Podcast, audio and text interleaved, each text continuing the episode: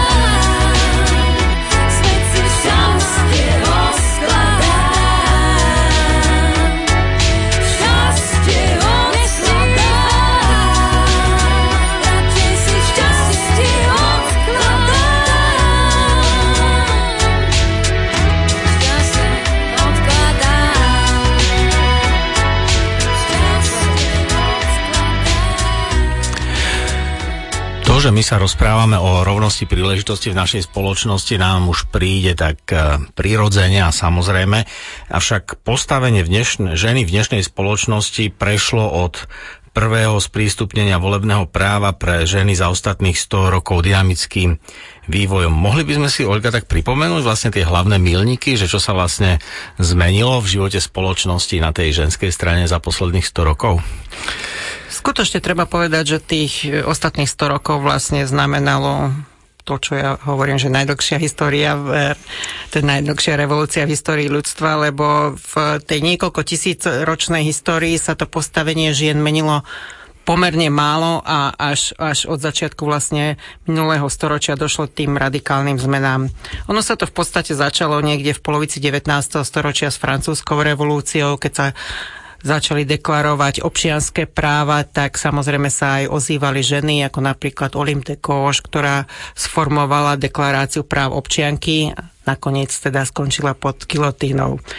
Uh, zdal, to hnutie sa ale nedalo zastaviť a bolo tak uh, v Európe ako v iných krajinách. A zaujímavé, že napríklad úplne prvé volebné právo získali ženy vo Wyomingu a v Utahu v USA, kde vlastne v rámci osídľovania tých krajín bolo zjavné, že tie ženy pracovali rovnako tvrdo a že nebol dôvod ich nejakým spôsobom vlastne vytesňovať z toho života. Nehovoriac o tom, že boli vlastne vzácne, že na piatich mužov bola jedna žena, čiže tí muži si im doslova potrebovali nadbiehať a obdobne to mhm. boli v Austrálii, v Novom Zelande. Uh-huh. A v Európe teda ktorá krajina e, sa dostala prvýkrát tomu všeobecnému volebnému právu, kde boli aj ženy účastné na tom verejnom živote ako občianky?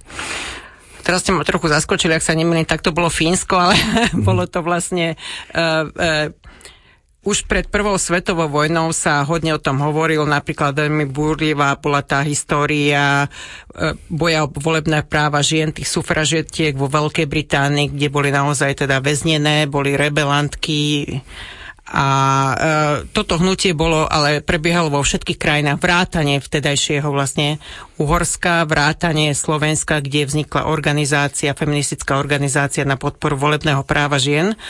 A už pred prvou svetovou vojnou vlastne sa aj v rámci politického hnutia na Slovensku, najmä Slovenská národná strana a sociálna demokracia snažili o všeobecné volebné právo.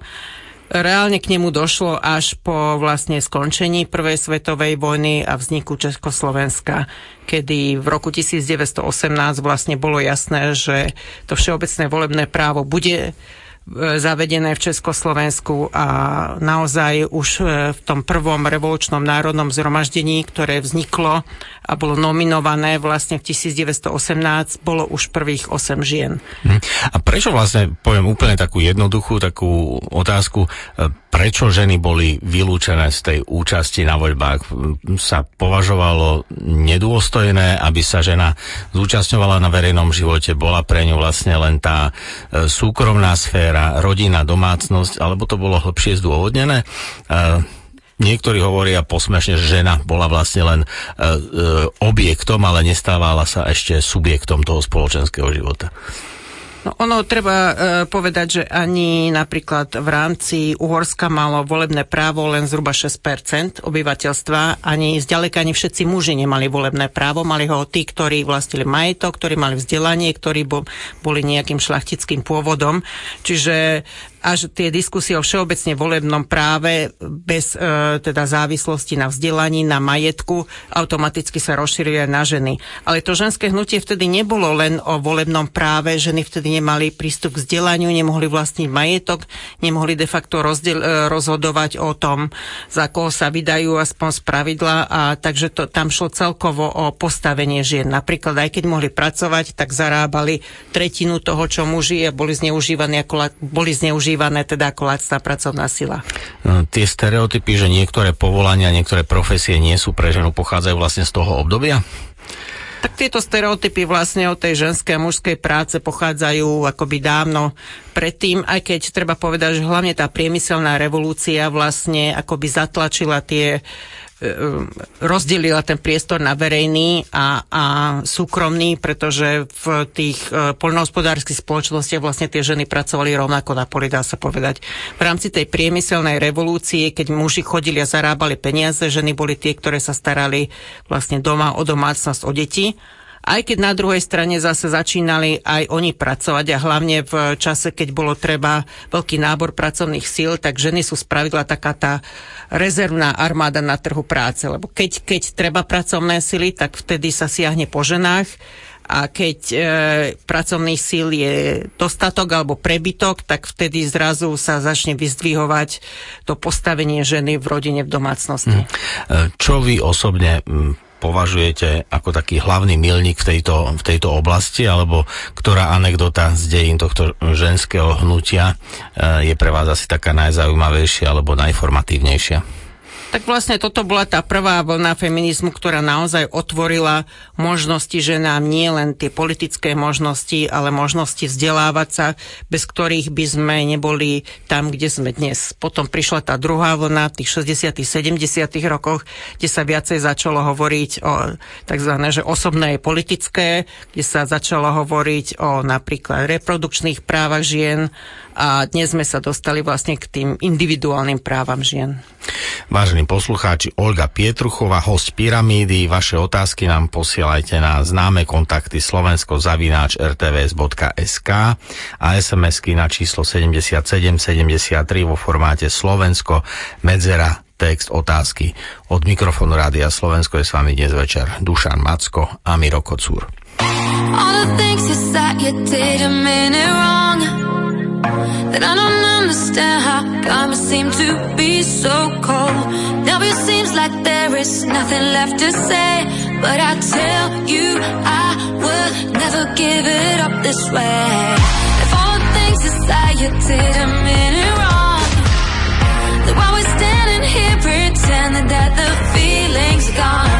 Why we acting like there's nothing left to say?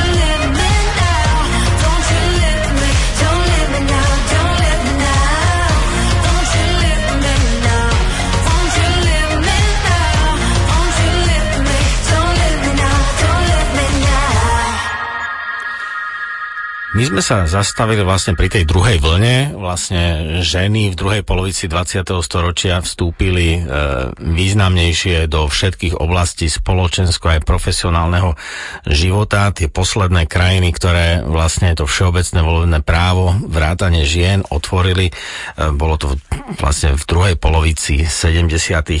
rokov. E, dodnes aj v slovenskej spoločnosti prevláda názor, že o mnohých dôležitých veciach rozhodujú prevažne muži. Je to tak? Alebo je to mýtus? Tak ja veľmi nemám rada také tie všeobecnenia, pretože to Slovensko je... Ale ľudia zo všeobecňujú. Veľ, ľudia veľmi radi zo všeobecňujú. My nechodíme s tabuľkami a štatistikami a preto ste tu možno aj vy dnes večer. No? Tak v prvom rade to Slovensko je také veľmi rôznorodé, pretože tá situácia v Bratislave alebo v veľkých mestách je úplne iná, ako je treba niekde na južnom Slovensku, kde je vplyv toho Maďarska silnejší, alebo je niekde v rurálnych oblastiach Horavy, alebo niekde v marginalizovaných rómskych komunitách. Takže no, tak skúsme si to hovoriť, priblížiť, takže tie prevládajúce áno. trendy a kde sú tie rozdiely. Tak čo sa týka Bratislavy alebo tých veľkých miest, tak tam je tá spoločnosť oveľa liberálnejšia, oveľa otvorenejšia. To zastúpenie žien na trhu práce aj v nejakých rozhodovacích pozíciách je oveľa rovnoprávnejšie ako na, kým napríklad v tých rurálnych oblastiach prirodzene pretrvávajú vlastne tie tradičné konzervatívne názory. Prečo by som povedal, že prirodzene pretrvávajú? Pretože samozrejme, že to mestské prostredie, e, kde aj e, tá vzdelanosť vlastne je nepomerne vyššie a vlastne priťahuje tých vzdelaných ľudí. Sú to rôzne firmy, ktoré prinášajú vplyv zo západu, všetky tie matky, ktoré prinášajú tú kultúru diverzity, rodovú rovnosť do firiem, tak ovplyvňujú to mestské prostredie oveľa viac, ako je to v tom rurálnom prostredí na dedinách, kde vlastne ten život plinie, povedal by som, pomalšie. A nie je to aj tým, že, lebo Bratislava, tu je strašne veľa ľudí vlastne z celého Slovenska. Bratislava ano. to nie sú len Bratislavčania, vlastne tí, ktorí e, túžia nejakým spôsobom po tomto civilizačnom kroku vlastne prichádzajú do Bratislavy a tí, ktorí ostávajú v tom e, starom svete, ostávajú v tých menších, rurálnejších oblastiach? Nedá sa to aj tým vysvetliť? Tak samozrejme, že e, ľudia si v súčasnosti majú oveľa väčšiu možnosť vybrať a hlavne mladí ľudia asi skôr preferujú takéto mestské prostredie, čo potom je s tým problémom, že tie dediny sa častokrát vyprázdňujú, alebo e, mladí ľudia s iným, inou formou života, s inými predstavami o živote, s voľnejšími predstavami o živote sa skôr stratia v tom veľkom meste ako niekde na dedine, kde by ich tá spoločnosť odsudzovala. Hm. Ale Predsa no, tie ženy a matky sú vo veľkých mestách, aj v malých mestách, aj na dedinách. Je za tým naozaj len tá úloha ženy a matky, ktoré, ktorá nám ako keby bráni alebo nás drží v tom tradičnom vnímaní a e, musí to byť tá žena práce alebo tej korporátnej veľkej zahraničnej spoločnosti, ktorá je schopná urobiť ten krok smerom k nejakej emancipácii a väčšej rovnoprávnosti a rovnosti príležitosti? Nemyslím si, že to musí byť len žena nejakej korporácie alebo nejaká, ktorá má zaujímavú kariéru. Skôr je to o tom, že že v súčasnosti aj v tých veľkých mestách sú tie rodiny odkázané na, na tie dva príjmy a je úplne normálne, že obidvaja pracujú. Dnes napríklad ženy majú vyššiu úroveň vzdelania, ako majú muži na Slovensku, čiže je prirodzené, Viete že... to doložiť? A, áno, viacej, ako... viacej, zhruba 60 na 40 absolventov vysokých škôl, 60 sú ženy a 40 sú muži. Mhm. Takže to, to sú fakty. Samozrejme, môžeme sa potom baviť, že aké školy absolvujú muži a ženy, ale to už je na inú debatu.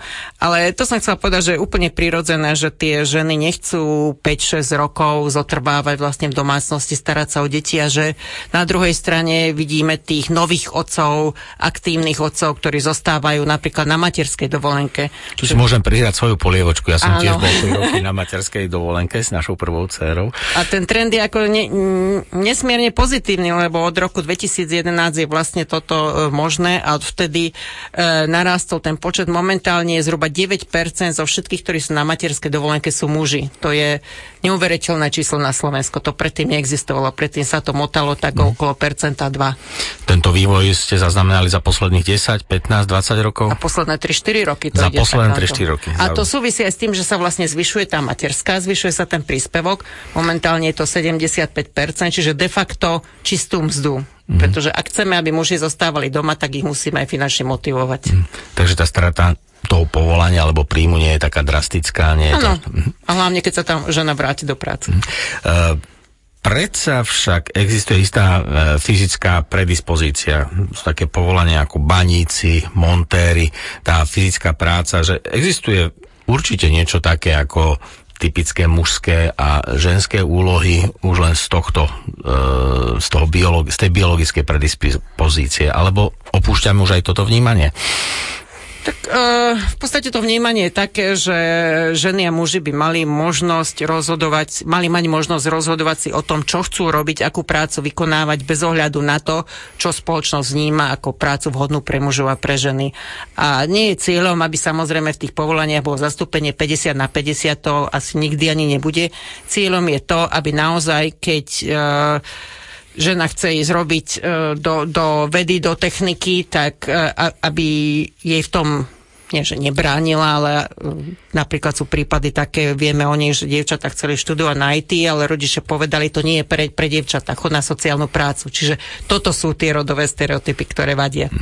Vážení poslucháči, čakáme aj na vaše prvé podnety, otázky, e, pripomienky slovensko-rtvs.sk e, SMS-ky na číslo 7773 vo formáte Slovensko, medzera, text otázky Olga Pietruchová o ženách, rovnosti príležitosti, ale keď sa hovorí o ženách, tak je to aj trochu aj o nás, o mužoch, takže je to vlastne o nás. Pekný večer spolu s nami. Počúvate Rádio Slovensko.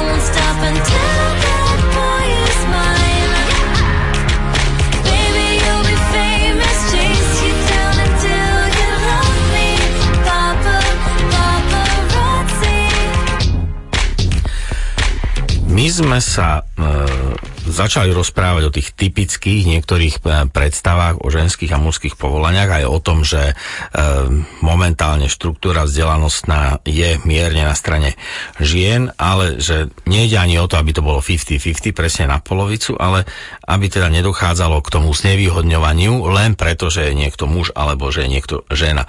E, z čoho vychádzajú vlastne tieto, tieto naše predstavy? Je to, je to len také, je to preto, že sme to zažili doma, alebo je to aj nejakým spôsobom živené, e, že uvažujeme týmto spôsobom? Tak samozrejme tie stereotypy alebo mnohé predsudky, ktoré, ktoré sú v nás zakorenené, sú e, častokrát tak podvedome vžité, že ich ani nevnímame ako, ako nejaké stereotypy a oni sa vytvárali dlhodobo kultúrou, jazykom, spoločnosťou, čiže nie je také jednoduché si ich uvedomiť a už vôbec ich nie zmeniť zo dňa na deň.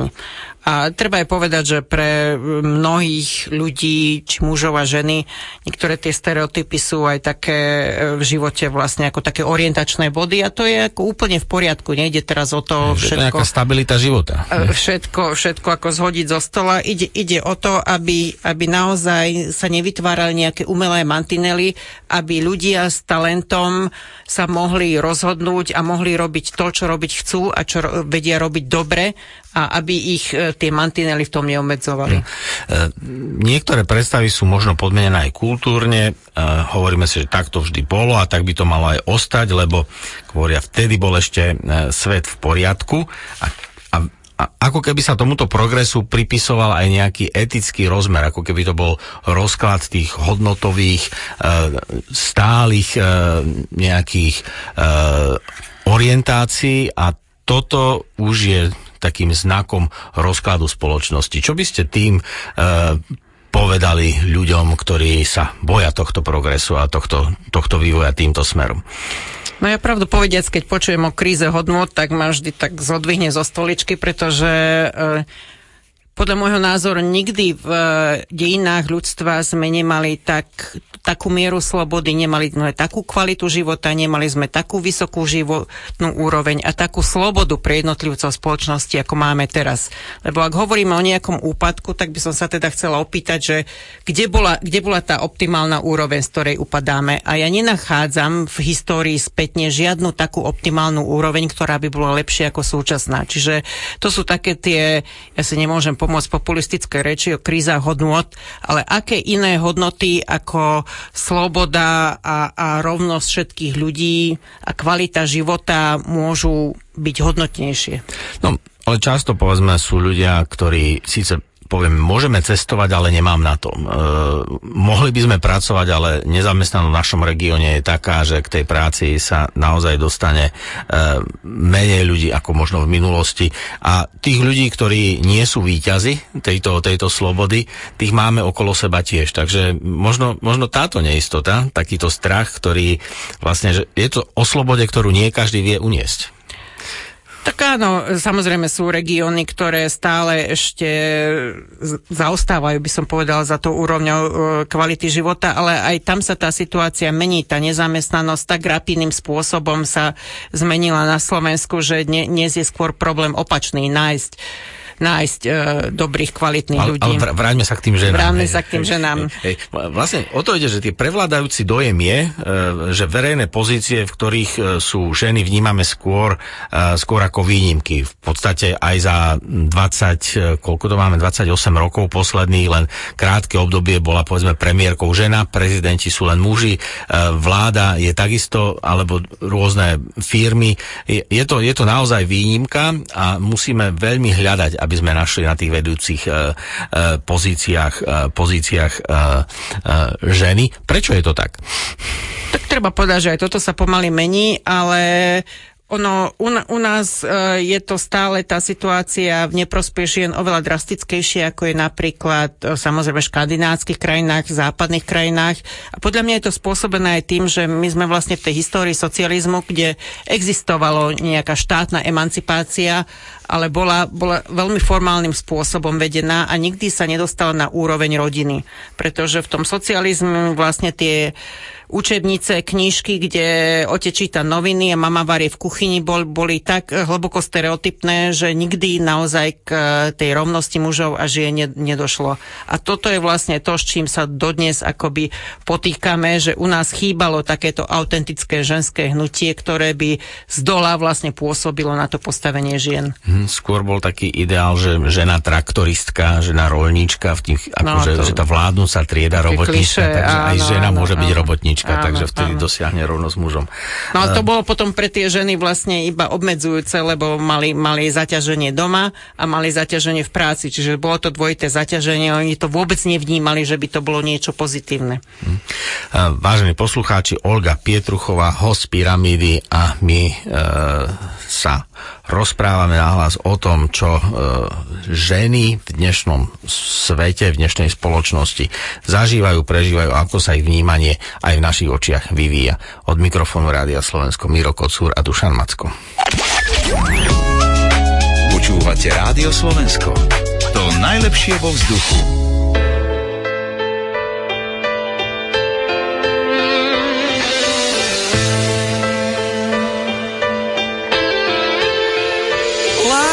Dáva.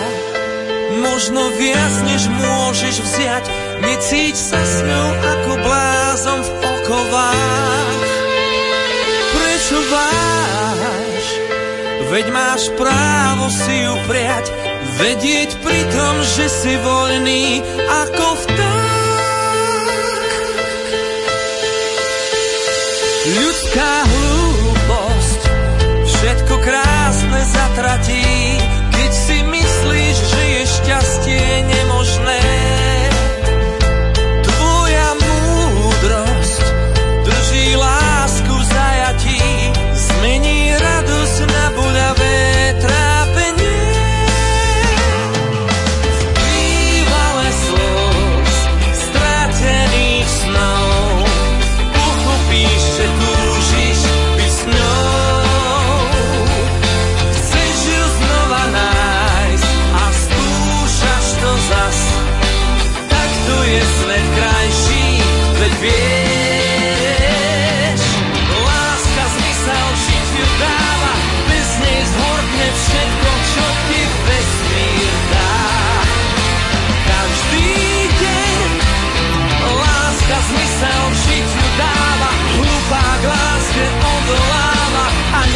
Nespozná.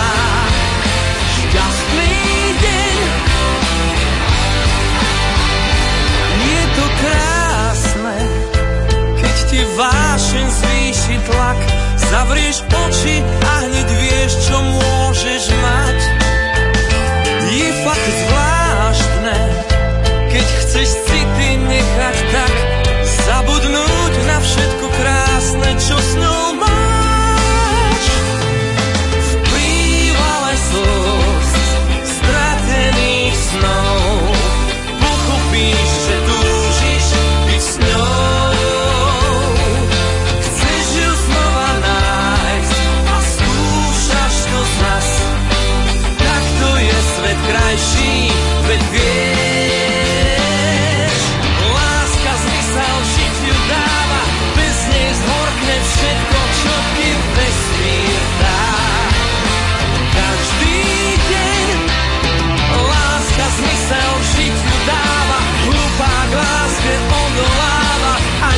symbols now.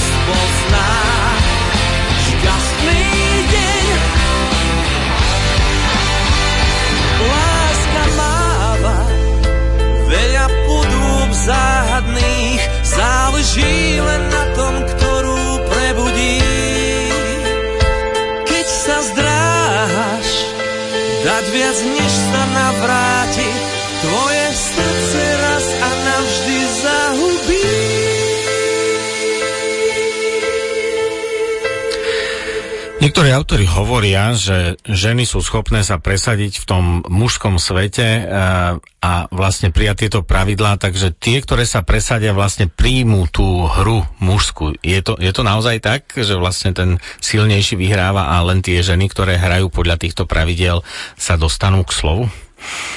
Myslím, že dnes sa to už nedá takto zjednodušiť, ako určite také typy ako Margaret Thatcher bola asi viac mužská ako väčšina, väčšina jej kolegov, ale dnes, dnes sa práve, že tých moderných spoločnostiach klade veľký dôraz na rozmanitosť a to je aj v rozmanitosť charakteroch rozhodovaní a tie ženy prinášajú so sebou takú tú autentickú skúsenosť a možno iné formy pohľadu na vec, iné formy rozhodovania, takže uh, už, už uh, tá potreba byť, byť rovnako tvrdá ako muži zďaleka nie, nie je tak výrazná. Uh, svetovú verejnosť, preto aby sme ukázali, že problém žien, alebo tieto, tieto, táto situácia žien nie je len slovenským špecifikom. Posledné mesiace zamestnávala kampaň MeToo, kde mnohé známe a verejne činné e, ženy z oblasti umenia biznisu e, vlastne prišli na verejnosť e, so svedectvom toho, ako boli v minulosti nezodpovedne a ponižujúco vlastne s, ním, s nimi zaobchádzali muži a boli ochotné hovoriť o tejto ponižujúcej intimnej skúsenosti. Je to vlastne taký dôkaz, že ten, tá žena je stále ešte nejakým spôsobom zakriknutá. Tak toto mýtu má dosť také, by som povedal, očistujúce účinky na, na množstvo žien a práve, že to ukazuje, že u, už dnes tie ženy sú natoľko silné, natoľko sebavedomé a natoľko aj mnohé z nich finančne zabezpečené, že majú možnosť o týchto veciach otvorene hovoriť bez toho, aby sa museli obávať o svoju kariéru. A, a, zároveň, a zároveň veria tej spoločnosti, že, že zjedná tú nápravu. Áno, pretože jednoducho už, už je toho príliš veľa a to, čo sa predtým dalo ututlať, ako to bolo s tým Weinsteinom, ktorý roky vlastne podplácal a ututlával tie veci a obete sa ho báli, tak e, po, pokiaľ sa ich našlo nadkritické množstvo a začali nahlas hovoriť, tak už sa tá lavina nedala zastaviť. Um, je to viac podnetov, ktoré sa nám ponúka na premyšľanie. Vy, vážení poslucháči, môžete e, sa ozvať so svojimi otázkami. My budeme mať teraz krátku reklamnú prestávku pod, po, spolu so správami a po 23. hodine znovu sa môžete s nami spojiť od mikrofónu Rádia Slovensko Miro Kocúr, Dušan Macko a host dnešného večera, hostka dnešného večera Olga Pietruchová.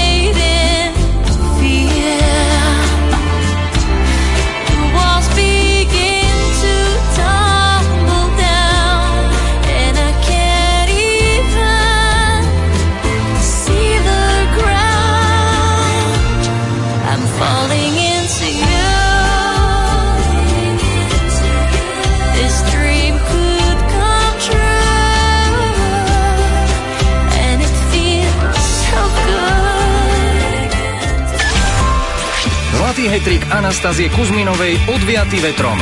Stíhacie preteky bežala skvele, no zradila ju streľba. Paulína Fialková sa blisla životným výsledkom na veľkom podujatí. Z 11. a 13. miesta chystajú útok na medaily v stíhacích pretekoch na zimnej olympiáde v Pyeongchangu. V pondelok o 11.05 na dvojke a v živých vstupoch v Rádiu Slovensko.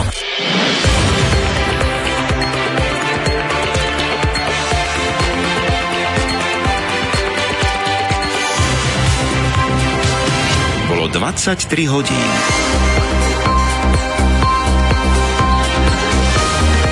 Správy RTVS. Voči vírusu chrípky, ktorý zachvátil Slovensko, nie sú chránení ani zaočkovaní. Slovenská supertrieda sa stala modelovým projektom Európskej únie. Zajtra bude malá oblačnosť minus 1 až 5 stupňov. Pozdravuje Peter Kolárik. Úrad verejného zdravotníctva upozorňuje, že epidémiu chrípky, ktorá zachvátila celé Slovensko, spôsobil taký typ vírusu, na ktorý Európa nie je pripravená. Voči aktuálnemu vírusu chrípky typu B nie sú podľa úradu dostatočne chránení ani ľudia, ktorí sa dali zaočkovať.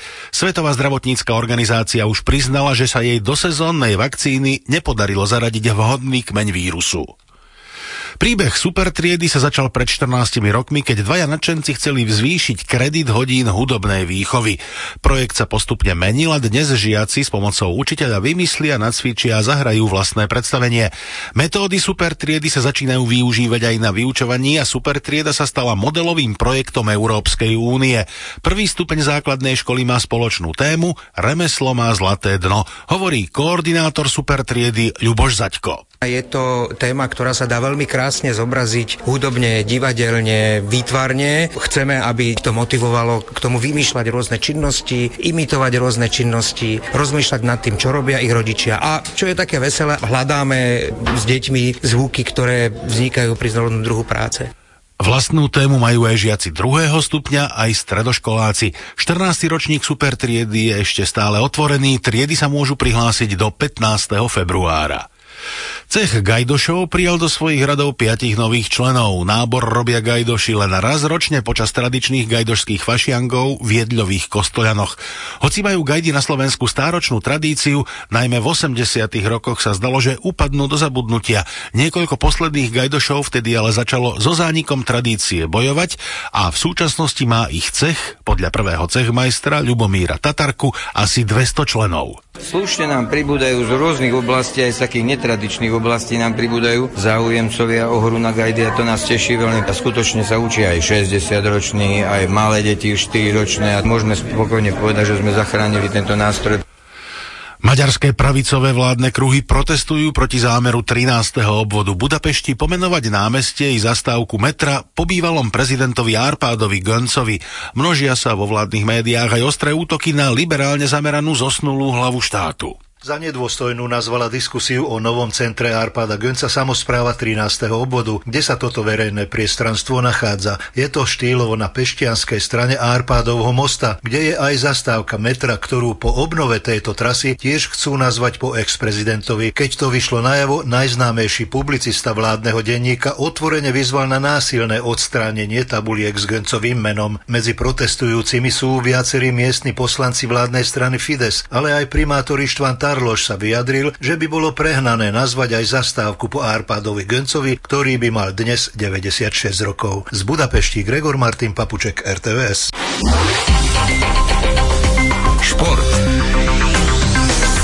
Na zimnej olympiáde v Pjončangu v rýchlostných pretekoch biatlonistiek na 7,5 km skončila Paulína Fialková 11. a Anastasia Kuzminová 13. Naše tenistky v Bratislave v Národnom tenisovom centre remizujú v zápase prvého kola druhej svetovej skupiny pohára Federácie s Ruskom 1-1.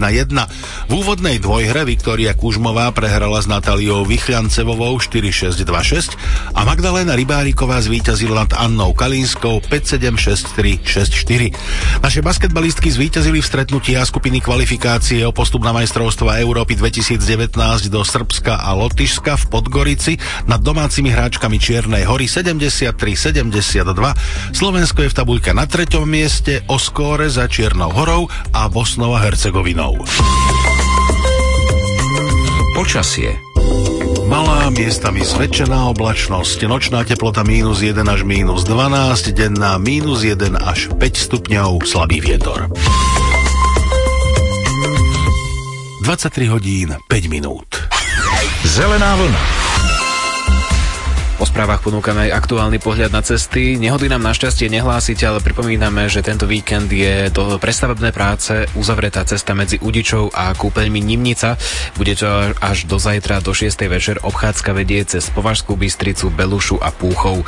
Rýchlosť merajú v Bratislave na Staromestskej v smere na most SMP, na R jednotke pred Trnavou v smere z Nitry, v Dolnom bare v smere na Dunajskú stredu a v Kisuckom Novom meste na hlavnom ťahu pri Kryžovatke v smere na Žilinu. A buďme radi, ak naše správy správy doplníte. Jozef Ozár, bezpečne a plynulo.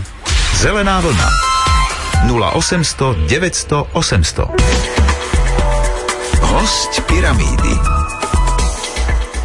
my vstupujeme, vážení poslucháči, do druhej hodiny nášho spoločného uvažovania s Olgou Pietruchovou prvej časti sme sa rozprávali o tom, ako sa za posledných, teda ostatných 100 rokov postavenie ženy dramaticky zmenilo. Bola to asi najrýchlejšia revolúcia e, v sociálnej oblasti, ako to pomenovala naša dnešná večerná hostka.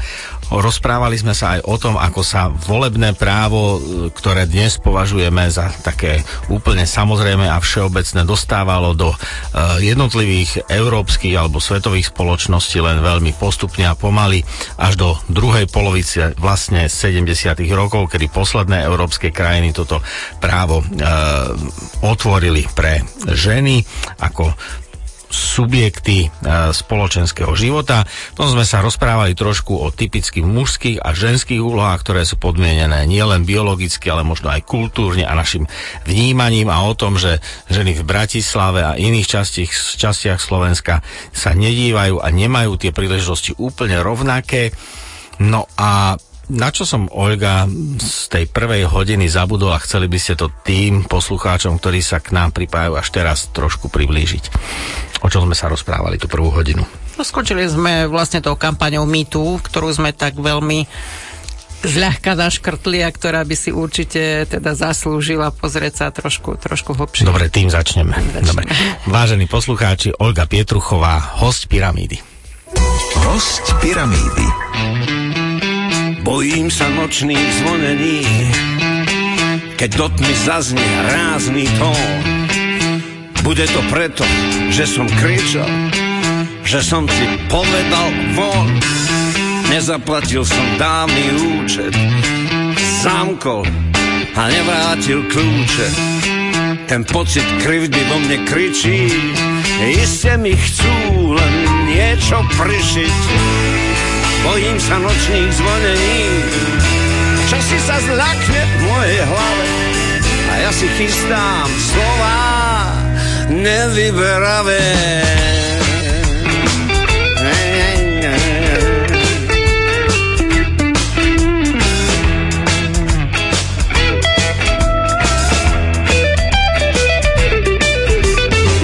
Bude už hádam po pol štvrtej, aj kamarátom z mokrej štvrte. Zavreli už posledný stánok a hľadajú náruč markitánok čo toto sú za hlúpe ťahy, keď tu tak leží skoro nají. Hútam pri plnom vedomí, kto vie, čo mám na svedomí. Bojím sa nočných zvonení,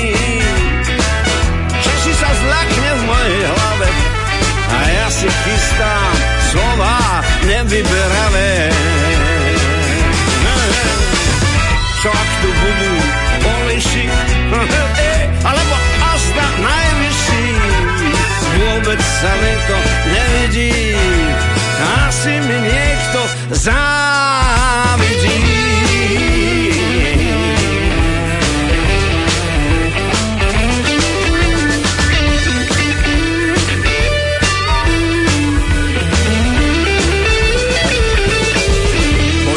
Nočných zvonení, keď do tmy zaznie rázný tón.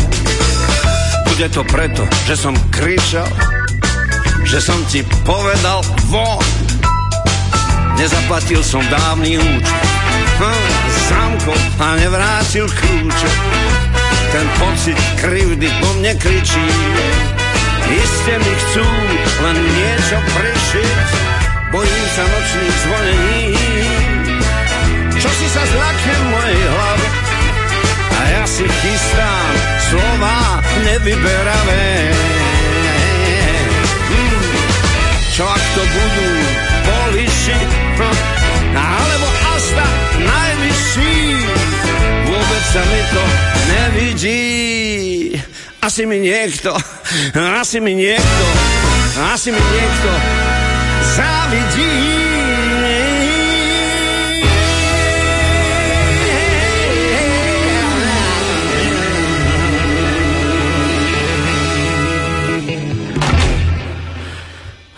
Je to aj otázka dobrý večer. Myslíte si, že momentálna kampaň MeToo môže okrem nespočetných výhod pre ženy súčasne aj postaveniu ženám, mužom v spoločnosti paradoxne uškodiť? Ivan z Prešova vlastne vypočul vaše volanie. Vráťme sa teda ku MeToo a uh, má to zmysel, nemá to zmysel? V čom je to dobré, že ženy, ktoré v minulosti zažili takéto ponižujúce správanie a ofenzívne správanie voči ich dôstojnosti ako ženám, sa ozvali a začali o tom hovoriť? Tak e, nie sú to len prípady z nejakej dávnej minulosti, aby sme to povedali e, v prvom rade takto, pretože k tej kampani sa pripájali, alebo k tým výpovediam sa pripájali a pripájajú ženy po celom svete, ktoré hovoria o súčasných skúsenostiach. Takže nemôžeme povedať, že, že je to téma spred 30 rokov a dnes je to niekde úplne inde. Tu by som chcela vyzdvihnúť to, že e, toto často počúvam, že muži a ženy sa budú báť, alebo muži sa budú báť dvoriť ženám alebo nadvezovať vzťahy, ale tá téma sexuálne obťažovania to nie je o nadvezovaní vzťahov, to je o zneužívaní moci, to je o zneužívaní moci v e, pracovnom priestore napríklad. Môžeme to konkrétnejšie pomenovať, že ako to vyzerá, také zneužívanie moci? Spravidla taký ten typický príklad je ten e, vysoko postavený muž, riaditeľ alebo majiteľ firmy, ktorý má sekretárku, ktorú si už vyberá vlastne podľa jej vonkajšieho vzoru a od ktorej sa automaticky očakáva, že mu vyhovuje vo všetkom, čo, čo sa mu napríklad páči, takéto pot, od potľapkávania po, po návrhy, ktoré tie ženy musia znášať a ktoré sa častokrát boja, boja vôbec niečo povedať. U tých rečiek to bolo uh, zas o tom, že to boli mladé herečky, ktoré začínali svoju kariéru a ktoré vedeli, že ak e, proste odmietnú vyhovieť e, tým návrhom tak sa toho producenta, tak, tak jednoducho skončili, pretože na ich miesto je 100 ďalších. Či, čiže je to vlastne o tom, že ten profesionál, že o tom profesionálnom živote tej danej ženy v danom momente rozhoduje muž, ktorý má absolútnu moc a žena je v takej situácii, že nemá možnosť sa brániť, alebo keď sa bráni, tak ohrozí svoju existenciu. Mm. Takže namiesto profesionálneho vzťahu sa tam nadvezuje Áno, iná po, podlinková komunikácia a ten, kto je v mocenskom postavení vlastne z ňou zneužíva, ľudskú slabosť, moc, e, ľudskú slabosť človeka. Uh, ako to Pretože to nie je o nadvezovanie vzťahov, ako ten riaditeľ z pravidla má doma manželku, čiže jemu nejde o nadviazanie vzťahu. Jemu ide o momentálne využitie situácie. Uh, Koľko ľudí sa k tomu pripojilo? Máte štatistiku? Lebo to po celom svete vlastne išlo o to e, vyjadriť solidaritu tým, ktorí sa e, vyjadrili, ženy, ktoré sa vyjadrili a vyšli s týmto vonku, aby aj ostatné ženy sa k tomuto hnutiu vlastne pripojili a prestali v sebe nosiť túto traumu, aby ju komunikovali a aby vlastne vystavili tých násilníkov takémuto verejnému tlaku a dali im najavo, že toto sa robiť nesmie. Rozumiem tomu správne? E, viac menej áno a tie čísla teda nemám ani neviem, či to má niekto zrátané, pretože ten počet tweetov napríklad e, sa asi ťažko dá zrátať. Skôr by som chcela zdôrazniť to, že, o tejto, že toto nie je prvýkrát, kedy sa o tejto téme hovorí ale prvýkrát sa to stalo, že sa do toho zapojili Hollywood, že sa do toho zapojili renomované, známe herečky, lebo keď o tom rozpráva Gwyneth Paltrow, tak ľudia počúvajú. Kým o tom hovorili neznáme vlastne ženy, ktorým sa to stávalo v pracovných vzťahoch, tak niekde treba, ja neviem, ten New York Times, ktorý tú tému vytiahol, sa venoval napríklad sexizmu v Silicon Valley, sexuálnemu obťažovaniu, k sexuálnemu násiliu na vysokých školách dlhodobo, ale nikdy to nemalo ten výbušný potenciál, ako keď naozaj Angelina Jolie teraz povedala svedectvo. Čiže toto je v tej kampani také mimoriadne a ďalšie to mimoriadne je, že proste bohatí, silní muži padali zo svojich pozícií na základe vlastne výpovedí žien. Doteraz vždy, keď bohatí muži skončili, tak to bolo, lebo bol nejaký krach na burze alebo daňový podvod. Nikdy nie kvôli takýmto čo by predtým možno nazvali banálnym veciam. Čiže mhm. lebo, toto je nové. Lebo ľudia v mocenskom postavení vlastne hrajú aj tú mocenskú hru aj na verejnosti, ano. že vlastne my sme tí, ktorým e, budete veriť. E, naša verzia príbehu je správna. Príbehy takéhoto zneužívania moci alebo na úrovni len mocenskej, ale aj na tej osobnej v sexuálnej oblasti e, nesú veľmi často tento rukopis. Mocní sú si istí sami sebou tým, že e, ja som ten mocný, mne budú veriť. A tu nám vlastne tá v úvodzovkách slabá žena e, sa dostala k slovu a také mená ako Kevin Spacey alebo Woody Allen sa zrazu zatriasli.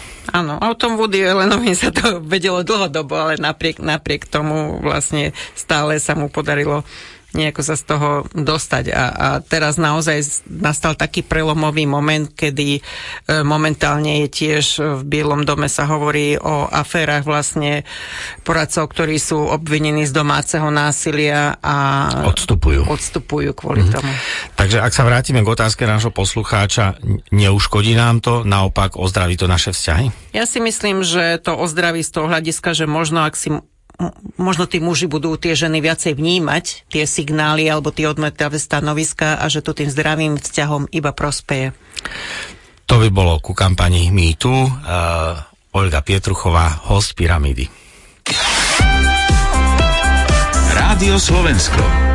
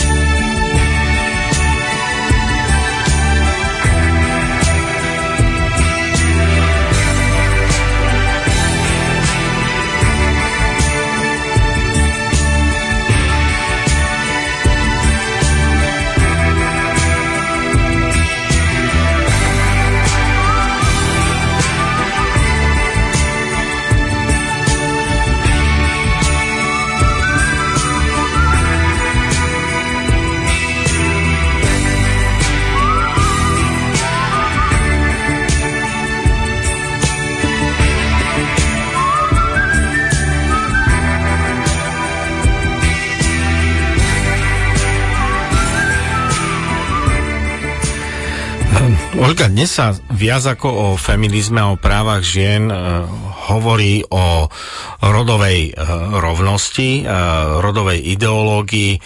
Môžeme vlastne objasniť, ako tieto pojmy súvisia, aké sú medzi nimi rozdielmi. Je, to, je to presun tejto agendy na nové pole, alebo ako to vlastne je? Ten feminizmus e, bolo, alebo je vlastne to hnutie za zrovnoprávnenie žien a feminizmus sa venuje primárne ženám, právam žien. Kým e, ten posun vlastne aj v tej politickej rovine na, nastal k tej tzv. rodovej rovnosti, kde sa už bavíme o rozdieloch medzi mužmi a ženami a cieľom je vlastne e, to sociálne postavenie mužov a žien, aby bolo rovnaké v spoločnosti. No a Čiže keď hovoríme o rodovej rovnosti a hovoríme aj o tom, že nie len ženy, ale aj muži sú v niektorých prípadoch znevýhodnení, keď ide o tie rodové stereotypy, muži zomierajú skôr, je na nich veľa väčší tlak napríklad, keď e, ide o, o zabezpečenie rodiny, keď ide o prácu, alebo napríklad sú aj znevýhodnení keď ide o prisudzovanie detí po, po rozvode. Čiže tie rodové stereotypy sú rovnako negatívne pre mužov a pre ženy a preto tá rodová rovnosť, ten cieľ je vlastne dosiahnuť e, to sociálne vnímanie mužov a žien rovnaké. No a potom niekde sa tu objavila nejaká rodová ideológia, o ktorej sa mi ťažko rozpráva, lebo sama vlastne neviem, čo je, stala sa nejakým strašiakom a z úplne... Čo to je vlastne, ak si to máme charakterizovať dvoma vetami, rodová ideológia, alebo prečo je strašiakom, alebo ako ju vnímate vy? No ja to vnímam tak, že niekto vlastne účelovo tú agendu rodovej rovnosti skreslil a urobil z toho nejakého strašiaka, podstate, čo tam vadí, je ten pojem rod. A ešte by som vysvetlila vlastne, čo je to rod, aby e, sme vedeli, prečo to tak používame.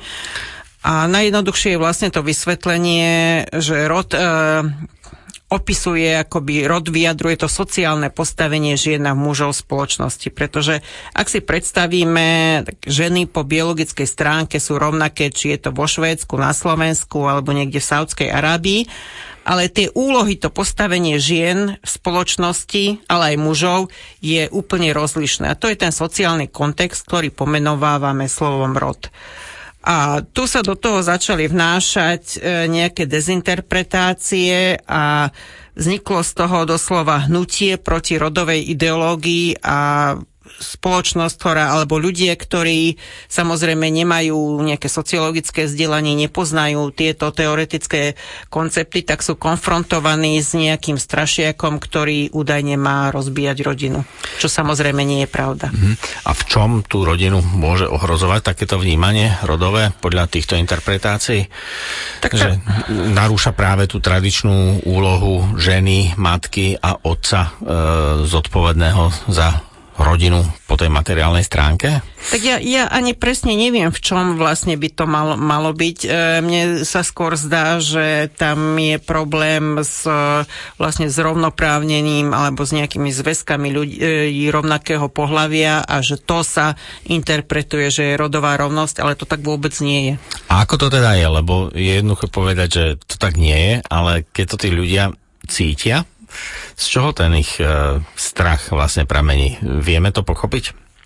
No, ako nejaké hnutie, alebo povedal by som LGBT ľudí za zrovnoprávnenie zväzkov alebo za ich uznanie spoločnosti je úplne legitímne samozrejme, ale to nie je rodová rovnosť tak, ako ju my vnímame a niekto to proste vyinterpretoval a všetko spojil do jedného. Je to všetko ľudskoprávny koncept, ale nie je to to isté. A teraz uh, E, proste niektoré organizácie tvrdia, že keď príjmeme, ja neviem, istambulský dohovor, tak budeme musieť uzákoniť homosexuálne manželstva, čo je totálna lož, neviem to inak nazvať. K tomu sa vrátime v ďalšom, v ďalšom vstupe, uh, pretože tie antidiskrim... na Slovensku platí antidiskriminačný Áno. zákon, tento, ako vy ste ho nazna... E, nazvali, istambulský dohovor je vlastne dohovor o násilí na ženách a je to dohovor Rady Európy, Áno. vlastne ku ktorému aj Slovensko má ambíciu pristúpiť, ale uh, okolo toho teraz prebieha tá jednak aktivistická, ale aj odborná diskusia,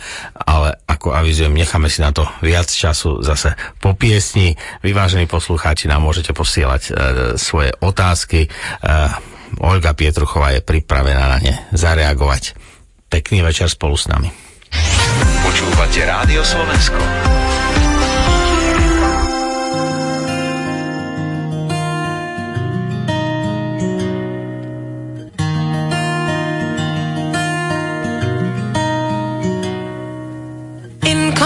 Incompatible.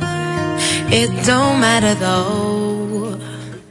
Cause someone's bound to hear my cry. Speak out if you do. You're not easy to find.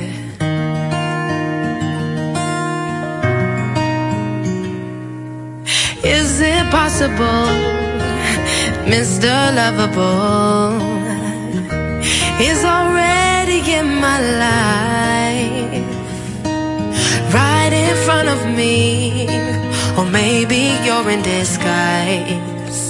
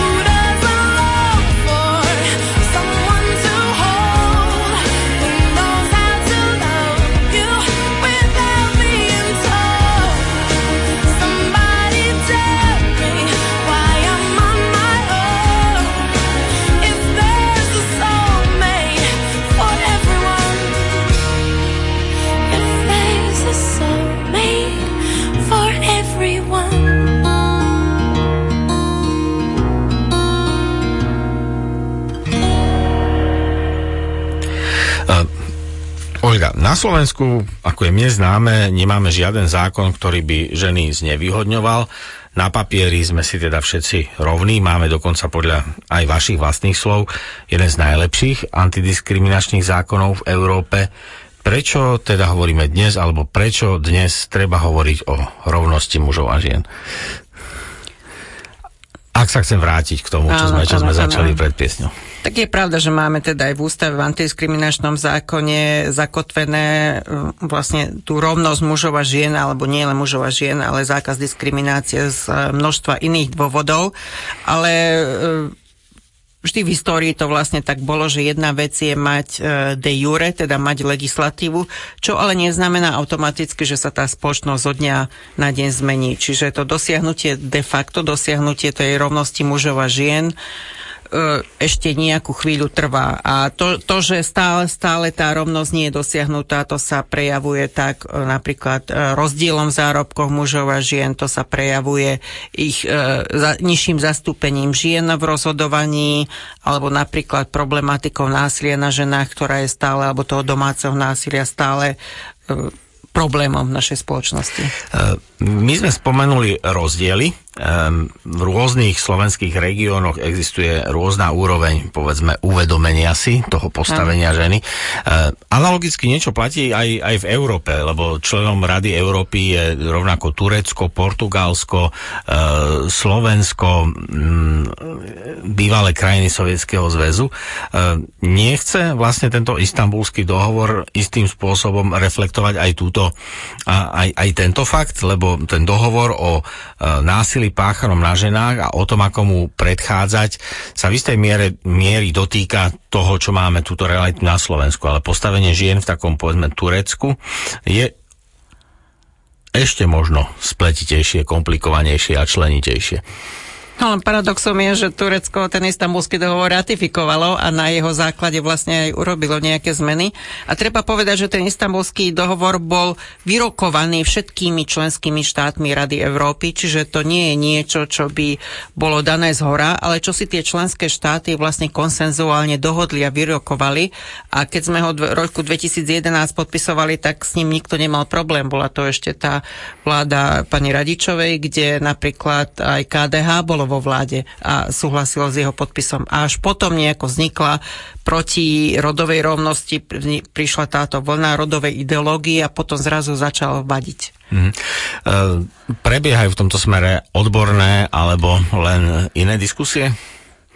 Tak musím povedať, že žiaľ tá úroveň odborných diskusí je veľmi ako je ich veľmi málo, pretože sa spravidla dostaneme hneď do nejakých emocionálnych diskusí na úroveň až demagógie a je veľmi ťažko diskutovať odborne s niekým, možno kto nemá, nemá tie znalosti, nemá ten background, ale interpretuje do toho dohovoru veci, ktoré tam nie sú. A ja ako chápem, chápem tú konzervatívnu časť spoločnosti s tým, že, že je nejaká obava, možnosť nejakých zmien, ale naozaj ten istambulský dohovor neprináša nič, čo by ani, ani tú, konzervatívnu tradičnú rodinu ohrozilo. Hm.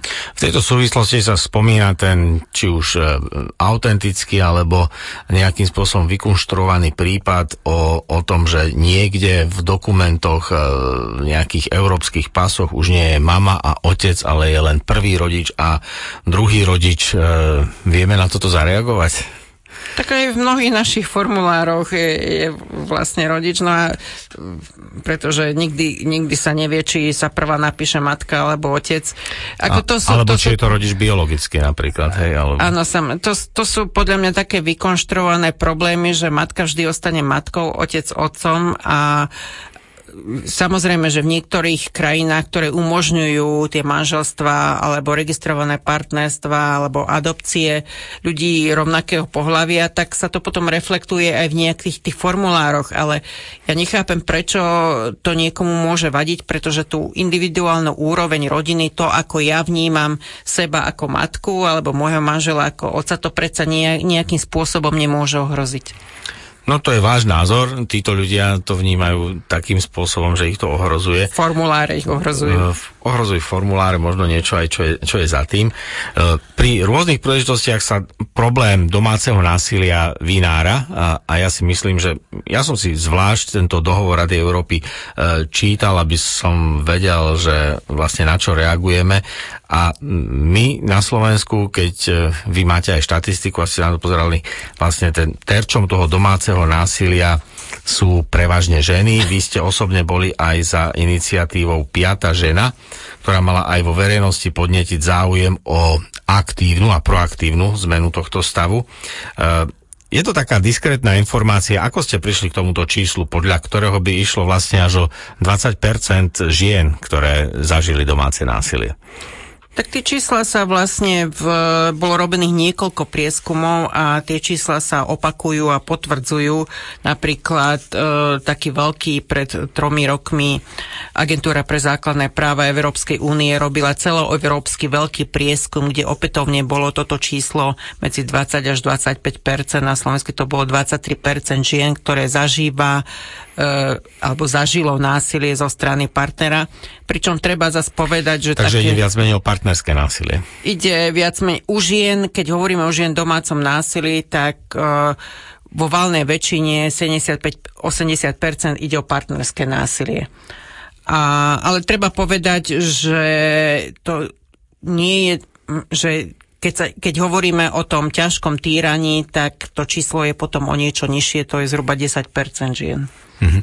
Muži figurujú tiež v týchto štatistikách a násilie, ktoré je pákané na mužoch, alebo na teda No práve, máme také čerstvé čísla, ešte sme ani nezverejňovali ten výskum, pretože u nás na Slovensku ešte nebol robený výskum vlastne na mužoch e, ohľadom domáceho násilia a ukázalo sa teda, že tá miera toho e, násilia, že zažili v domácnosti od blízkeho člena je takmer rovnaká. Čiže štvrtina mužov a žien zažila násilie od nejakého blízkeho člena alebo členky spoločnosti. Len podstatný rozdiel je v tom, že ako som spomínala, u žien sú to spravidla partnery, kým u mužov to boli väčšinou tiež mužskí členovia domácnosti, čiže buď otec, alebo syn, alebo brat ale a hlavne je tam aj rozdiel potom v závažnosti toho násilia. U žien je to násilie dlhodobejšie, závažnejšie a tie pomery napríklad keď hovoríme o partnerskom násilí, tak zhruba 9% mužov zažilo zo strany partnerky nejakú formu násilia, ale opätovne oveľa, oveľa ľahšie formy. No. Vážení poslucháči, Olga Pietruchová, program Host Pyramídy od mikrofónu Rádia Slovensko sú za dnes večer Dušan Macko a Miro Kocúr. Počúvate Rádio Slovensko. To najlepšie vo vzduchu.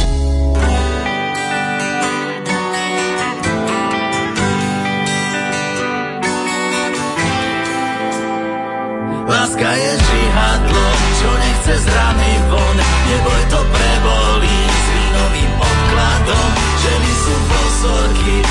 sa boskajú a keď nás vypijú, prázdnych nás nechajú. Možno by stačila len kvapka vína a pravda o láske bola by iná. Víno to sú bosorky neslzy, z nich ženy sú ženy a muži nežne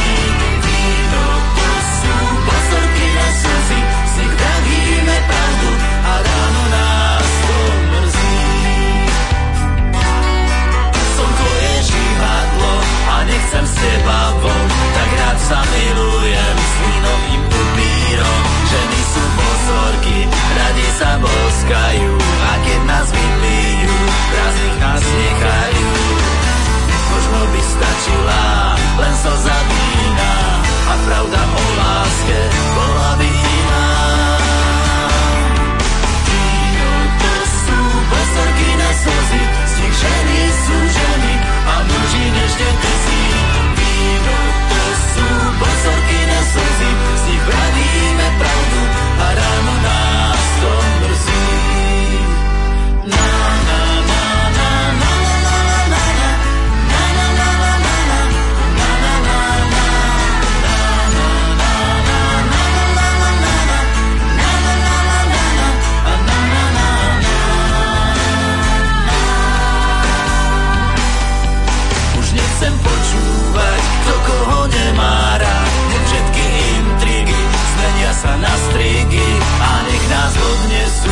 sebe dobrý sú, vínovým upírom nastavím krk. Možno by stačila len slza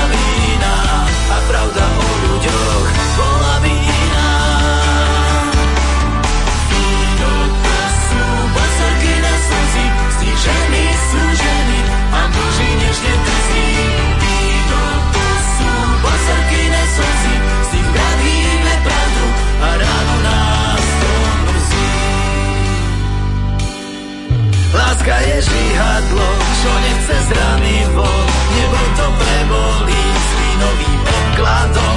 Ženy sú pozorky, radi sa boskajú, a keď nás vypijú, prázdnik nás nechajú. Na to vždy stačila len slza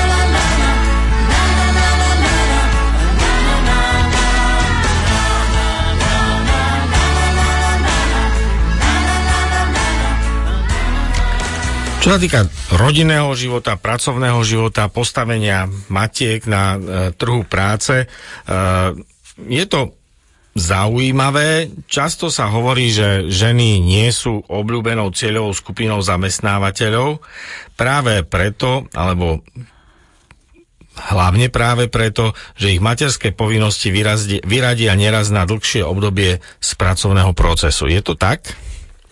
Čísla ukazujú teda, že hlavne zamestnanosť žien matiek detí vo veku do 6 rokov je u nás jedna z najnižších e, v Európskej únii a to je práve jednak aj kvôli pomerne dlhej rodičovskej dovolenke, ale aj keď sa tie ženy chcú vrátiť po tej rodičovskej dovolenke na trh práce, tak naozaj e, zatiaľ napríklad ten počet nejakých úväzkov na kratší pracovný úväzok alebo starostlivosť o deti, škôlky sú menej dostupné, ako by bolo potrebné. Čiže tie štruktúrálne podmienky e, stále ešte tie ženy, matky znevýhodňujú. A potom sú tu naozaj aj tie stereotypné predstavy zamestnávateľov o tom, že e, vlastne e, stále bude chodiť na očerku tá matka, takže radšej uprednostnia ešte muža v tejto pozícii. Mm.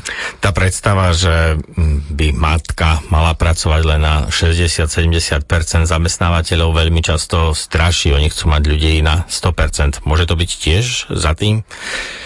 Tak je to e, tiež ako rôzne, mnohé, mnohé tie firmy už umožňujú tie flexibilné formy práce, alebo napríklad aj ten home working, alebo rôzne druhy. A zase tie výskumy vlastne ukazujú, že aj keď e, niekto robí, alebo keď tá žena robí na polovičný úvezok, tak e, častokrát urobí množstvo práce, ktoré je oveľa vyššie, ako pretože nikto 8 hodín naplno nepracuje. Takže e, také tie kratšie pracovné úväzky sú oveľa viac rozšírené v rámci Európskej únie, ako sú u nás a aj keď to teda pomaly sa začína meniť, tak e, tým matkám hlavne v, tom začiatku v nábehu by veľmi pomohli. Hm. E, niektoré analýzy prezrádzajú aj fakt, že schopnosti žien v mnohých oblastiach, napríklad v informačných technológiách alebo v nejakých technických odboroch, e, mužská časť e, alebo mužská spoločnosť podceň, podceňuje. Prisudzuje vlastne ženám a mužom typicky ženské a typicky mužské činnosti či úlohy aj v tom akademickom, aj, v tej, aj na tej najvyššej úrovni. E, máte na to nejaké dáta, ktorými by ste mohli toto tvrdenie alebo toto tušenie doložiť? Keď sa vlastne skúmalo spätne, že kedy, kedy došlo k tomu, že sa ženy začali vytrácať e, z tej oblasti programovania, tak e, vlastne americkí sociológovia prišli na to, že to nastalo v čase, kedy nastal prudký boom vlastne domácich počítačov. Pretože do, dovtedy to zastúpenie žien akoby e, v tých e, vo vzdelaní, čo sa týka informačných technológií, bolo oveľa vyššie a potom, keď e, sa do domácnosti dostali počítače, tak to boli spravidla chlapci, ktorí sa s ním oveľa viacej dostali, pretože tie stereotypné predstavy o tom, že e, chlapec sa hrá na počítači, sú, sú stále silnejšie zakorenené a vtedy ženy začali akoby upadať e, v týchto oblastiach. Pritom asi málo kto vie, že počítač vlastne vymyslela žena Ada Lovelace a v mnohých e, oblastiach, e, napríklad e, taký veľmi zaujímavý film, ktorý sa žiaľ k nám nedostal do kín, bola sa skryté čísla, ktoré hovorili o černoškách, ženách, ktoré vlastne v NASA robili matematičky a pomohli dostať kozmonautov na, na mesiac. A v x takýchto oblastiach, keď sa pozrieme, tak tie ženy dosahujú aj v súčasnosti, aj slovenské ženy ako veľké úspechy. Teraz v médiách prebehol príklad slovenskej vedkyne, ktorá sa ide pripravovať pripravovať na misiu na Mars. Máme ženy väčšinou v zahraničí, ktoré sú úspešné vedky, ako astrologička v biotechnológiách a podobne, ale napriek tomu stále existuje mnohých zakorenená taká tá predstava, že tie informačné technológie alebo veda je spravidla pre mužov. Mm. A treba, budem tak provokovať, treba z toho robiť takú tému aktivizmu. Nie je to prirodzené, že tá astronautka, e, ktorá pôjde do tej e, cvičnej misie na Mars, Miška Musilová jednoducho si ide za tým a je cieľavedomá. Možno nie preto, že je žena, ale jednoducho, že má v sebe ten, ten svoj taký vedecký zápal. E, nepre, Ceňujeme niekedy to naše vnímanie tých rozdielov aj na tej druhej strane? No, otázka je, či keby ju vybrali na Slovensku, či by sa tam dostala, pretože ak, ak by mala šéfa napríklad, ktorý má takéto názory, o ktorým sa bavíme, tak by jej tú šancu ani nedal. Pretože sa ukazuje, že naozaj, keď sa vyberajú tí ľudia podľa schopností, podľa kvality, tak sa tam dostane oveľa viacej žien ako keď e, sa vyberajú na základe nejakých predstav o tom, že či by tam ženy mali byť alebo nie. Ja tu mám jeden sympatický ohlas, nie je tam ani otázka, ale na záver tohto vstupu pekný večer. Ja sa pohybujem medzi poľovníkmi a poznám jednu dievčinu, ktorá je vzorom pre všetky poľovné združenia v okolí.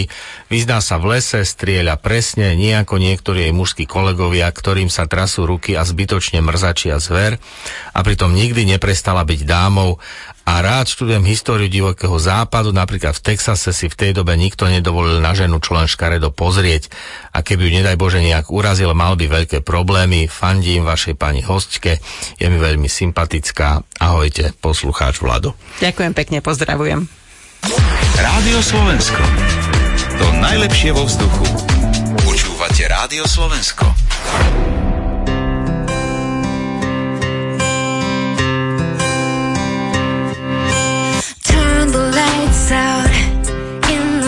Lighthouse.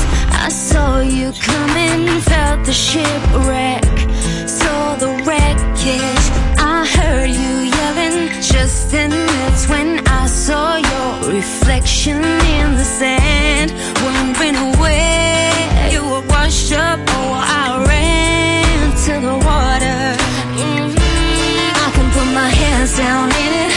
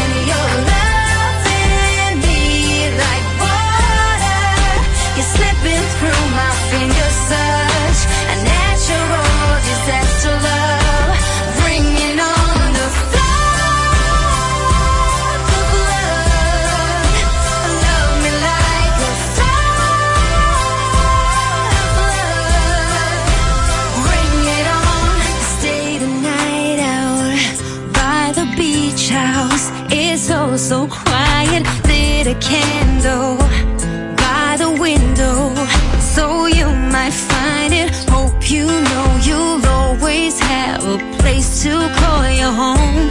Still, I can't help but think I could have saved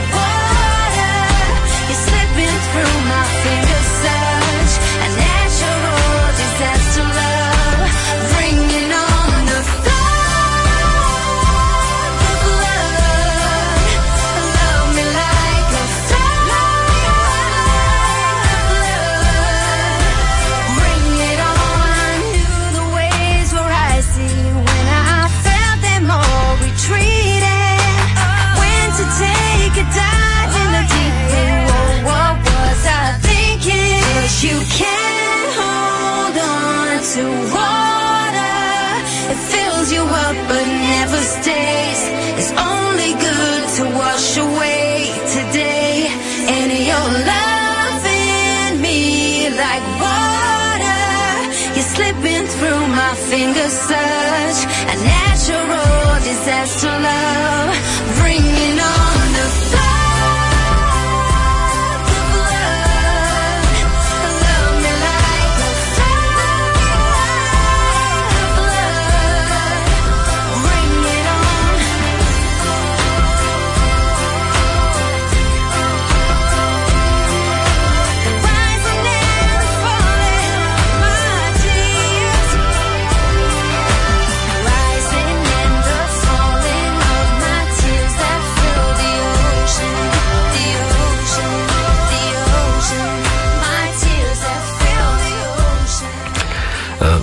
Olga, my tu analizujeme to postavenie žien a ich e, rovnoprávnosť, rovnosť príležitosti. Je nejaká možnosť na praktickej rovine pre tých, čo nás dnes počúvajú, alebo tam, kde sme v zamestnaní s našimi kolegyňami, kolegami, tieto veci nejakým spôsobom na tej, e, na tej úrovni našej ľudskej nejak implementovať? Nejaké ľahké pravidlo, alebo prvé, prvé tri. Uh, najlepšie pravidlo je, že pozerať sa pri, ja neviem, výbere ľudí na kvalitu ľudí, na, in, na kvalitu individuálneho človeka, na jeho schopnosti a odosobniť sa teraz od toho uh, názoru, či, či je to povolanie vhodné pre muža alebo pre ženy. Pretože ukazuje sa napríklad, taký veľmi pekný príklad, jeden spomeniem, že v New Yorku vo Filharmonii mali pocit, že stále nejako málo žien tam majú, tak zaviedli také pravidlo, že príjmacie skúšky robili, že poslucháč, e, teda, e, že ten uchádzač hral za plentou a zrazu sa automaticky ukázalo, že tých žien sa tam dostalo oveľa viacej, pretože jednoducho tie podvedomé predsudky ešte stále fungujú veľmi silno. Mhm. A existuje mm, efektívne nejaká cesta k tomu, aby sa to realizovalo aj na Slovensku, lebo robiť e, príjmací pohovor za plentou, tak e, to nie je také Asi štandardné. Netreba, treba robiť ani za plentov, ale sú ako tie veľké spoločnosti napríklad, ktoré majú zavedené také pravidlá, že e, pozerajú sa aj na to, snažia sa vyrovnávať, že napríklad keď vidia, že majú v e, tom vedení nedostatok žien, tak pokiaľ majú rovnako kvalifikovaných uchádzačov, tak vyberú ženu, aby, aby jednoducho sa vyrovnávali tie pomery a existujú na to veľmi rôznorodé mechanizmy, ale naozaj ten najlepší mechanizmus je pozerať sa na individuálne kvality človeka. E, Tento rok e, máme osmičkový rok, okrem iného je to vlastne 100 rokov, kedy na tomto území ženy dosiahli volebné právo ako občianky. E, je to ten enormný posun, vlastne, ktorý sme e, zaregistrovali a už sme ho zmienili. E, vy vnímate tieto zmeny pozitívne, odkedy sa ako z tej úlohy aktivistky ste sa dostali aj profesionálne a máte väčšiu zodpovednosť. Ste aj pri pohľade do budúcnosti optimistka, alebo sa toho trošku bojíte? Tak v niektorých veciach mám pocit, že sa posúvame veľmi pozitívne, v niektorých veciach, ako sme spomínali tú diskusiu o rodovej ideológii, sa vraciame naspäť a obhajujeme tie pozície, ktoré pred piatimi rokmi sa zdali, že boli automatické, ale tak ja predpokladám, že pokiaľ naozaj Európa pôjde tým vývojom, ako je to v súčasnosti, tak e, sa to nedá príliš zastaviť. A jednoducho e, v súčasnej vzdelanostnej ekonomike ženy tvoria polovicu a sú veľmi dobre vzdelané a nevyužiť tento ich potenciál, tento ľudský kapitál je jednoducho hazardom, ktorá si, ktorý si žiadna spoločnosť nemôže dneska dovoliť. Hm. Uh tá revolúcia, to je jedna, jedna strana mince, je to ako dlhá revolúcia, no aj napriek tomu niektoré veci spoločnosti sa musia transformovať postupne, tak povediac evolučne. A myslím si, že je to fakt, že okrem žien, ktoré túžia po tejto zmene, máme spoločnosti aj ženy a mužov, ktoré tieto nové situácie až tak nevítajú to položenie ich zneistuje, stoja na strane tradície, kedy sa žena mala viac starať o vytváranie tej, tej rodinnej atmosféry, strávia mnohé ženy ako matky popri veľmi aktívnych mužoch, keď majú viacero detí aj v domácnosti. Je to podľa vás neprimerané, ak e, ženy majú aj takúto materskú ambíciu a príjmu toto ako svoje celoživotné poslanie?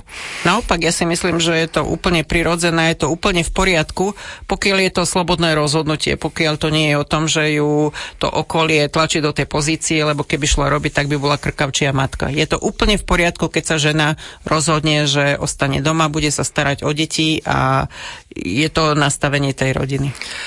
Vy, ja by som povedal, vy ste tiež matka, máte, ma, ale máte, máte dve tretiny vašich detí sú ženy, ano. jedna tretina je, je muž budúci.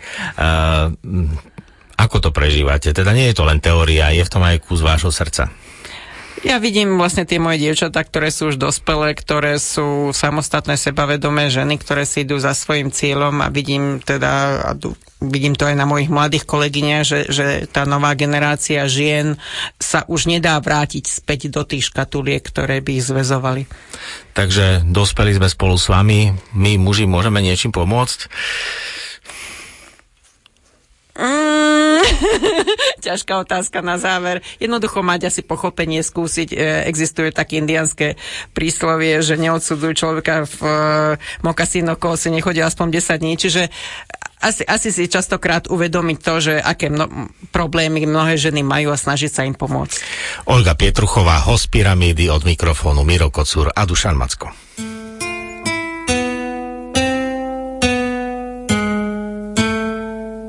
Som samozrejme rád, že môžem vôbec stáť na samozrejmosť trápny rád.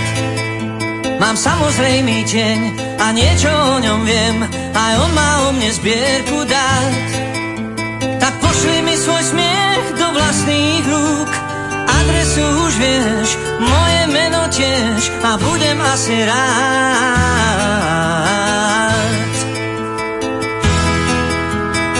Som ty zvor, som samozrejmý tvor a samozrejme skúšam žiť. Veď tu sa všetko smie, len samozrejmosť nie, tak pošli ju a rýchlo príď. Tak pošli mi svoj smiech do vlastných rúk, adresu už vieš, moje meno tiež a samozrejme cít.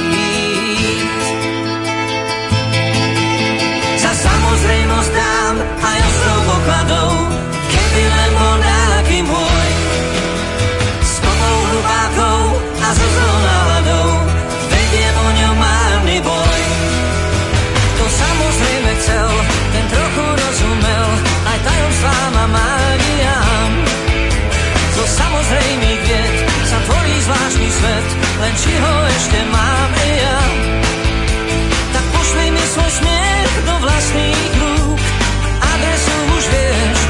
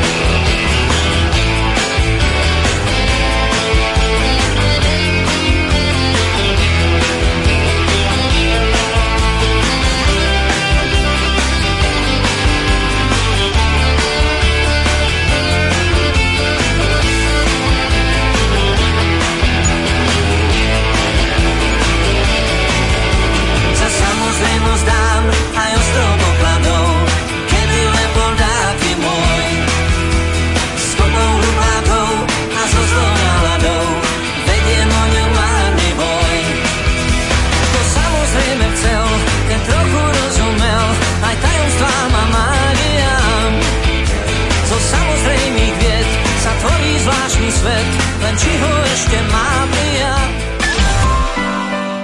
Opri sa o mňa. Pani Marta Filipová má doma tri krásne dievčatká. Ako prvý sa jej však narodil v apríli 2007 Matúško. Jeden týždeň nám zistili alebo potvrdili Downov syndrom a druhý týždeň zistili prakticky so životom nezlučiteľnú srdcovú chybu. Vypočujte si príbeh o láske, živote, ale aj o smrti. Opri sa o mňa s Dagmar Mozolovou v nedeľu o 22.20 v Rádiu Slovensko. Rozhlas a televízia Slovenska, Rádio Slovensko.